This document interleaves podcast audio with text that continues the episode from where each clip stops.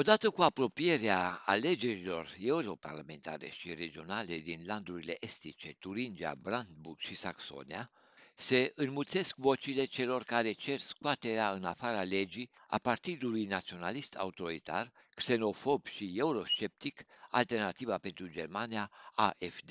În prezent, AFD a înregistrat o creștere a numărului de membri cu 37%. Partidul pentru care la nivel federal ar vota circa 20% din electorat, are acum peste 40.000 de membri cotizanți. În mai toate sondajele publicate în ultimele luni, AFD se situează pe locul 2 după Uniunea Creștin-Democrată. Susținerea electorală cea mai importantă o are partidul în landul Saxonia. Potrivit unui sondaj publicat de ziarul Sächsische Zeitung, 37% ar vota cu AFD. Potrivit aceluiași sondaj, Partidul Social-Democrat nu ar trece pragul de 5%.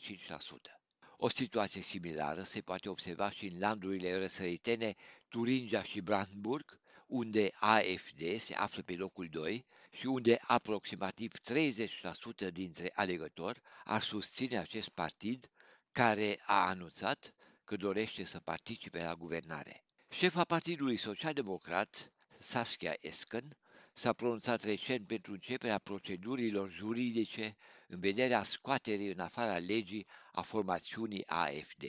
Deși e conștientă că procedurile sunt complicate, ea a declarat agenției de presă germană DPA că trebuie întreprinse toate demersurile posibile pentru că AFD instrumentalizează orice subiect pentru a incita oamenii contra democrației.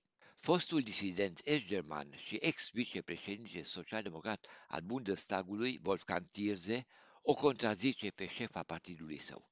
Într-un interviu acordat cotidianului berlinez Der Tagesspiegel, Thierse susține că începerea unui proces contra AFD ar oferi partidului justificările de a se stiliza într-o victimă a justiției.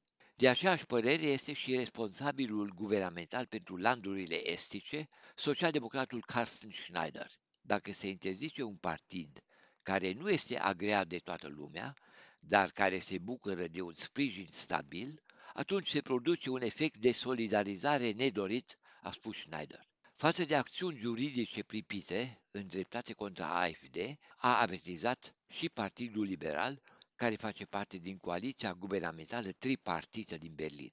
Serviciul de informații interne a dat publicității în ultimele luni mai multe rapoarte în care atrage atenția asupra unor derapaje ale unor lideri ai partidului AFD. Astfel, șeful AFD din Turingia, Björn Höcke, a ieșit în evidență nu numai cu afirmații negaționiste, ci și prin folosirea provocatoare a unor sloganuri naziste interzise prin lege. Ziarul berlinez de Tagesspiegel și-a chestionat cititorii, dorind să afle câți ar fi de acord cu supravegherea întregului partid AFD de către Serviciul de Informații Interne. Din sondajul nereprezentativ rezultă că numai 33% dintre cititori agrează această idee.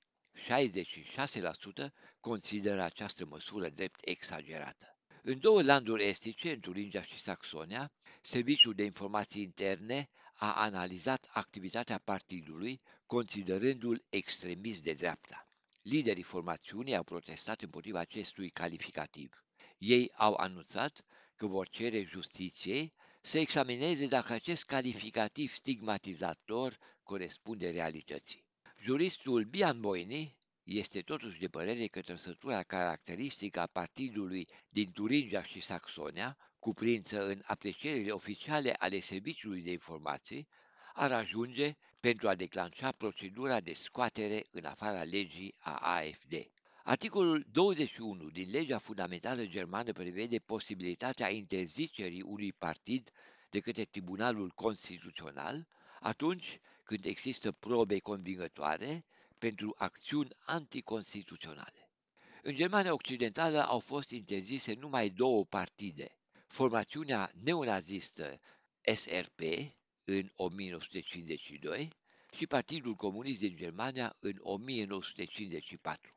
În 2001 s-a declanșat o acțiune de scoatere în afara legii a Partidului Național Democrat, NPD. Partidul Radical de Dreapta, care astăzi își spune Heimat, patrie, a câștigat în 2017 procesul în fața Tribunalului Constituțional.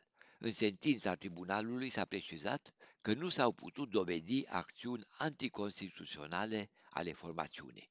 De la Berlin pentru Radio Europa Liberă, William Totoc.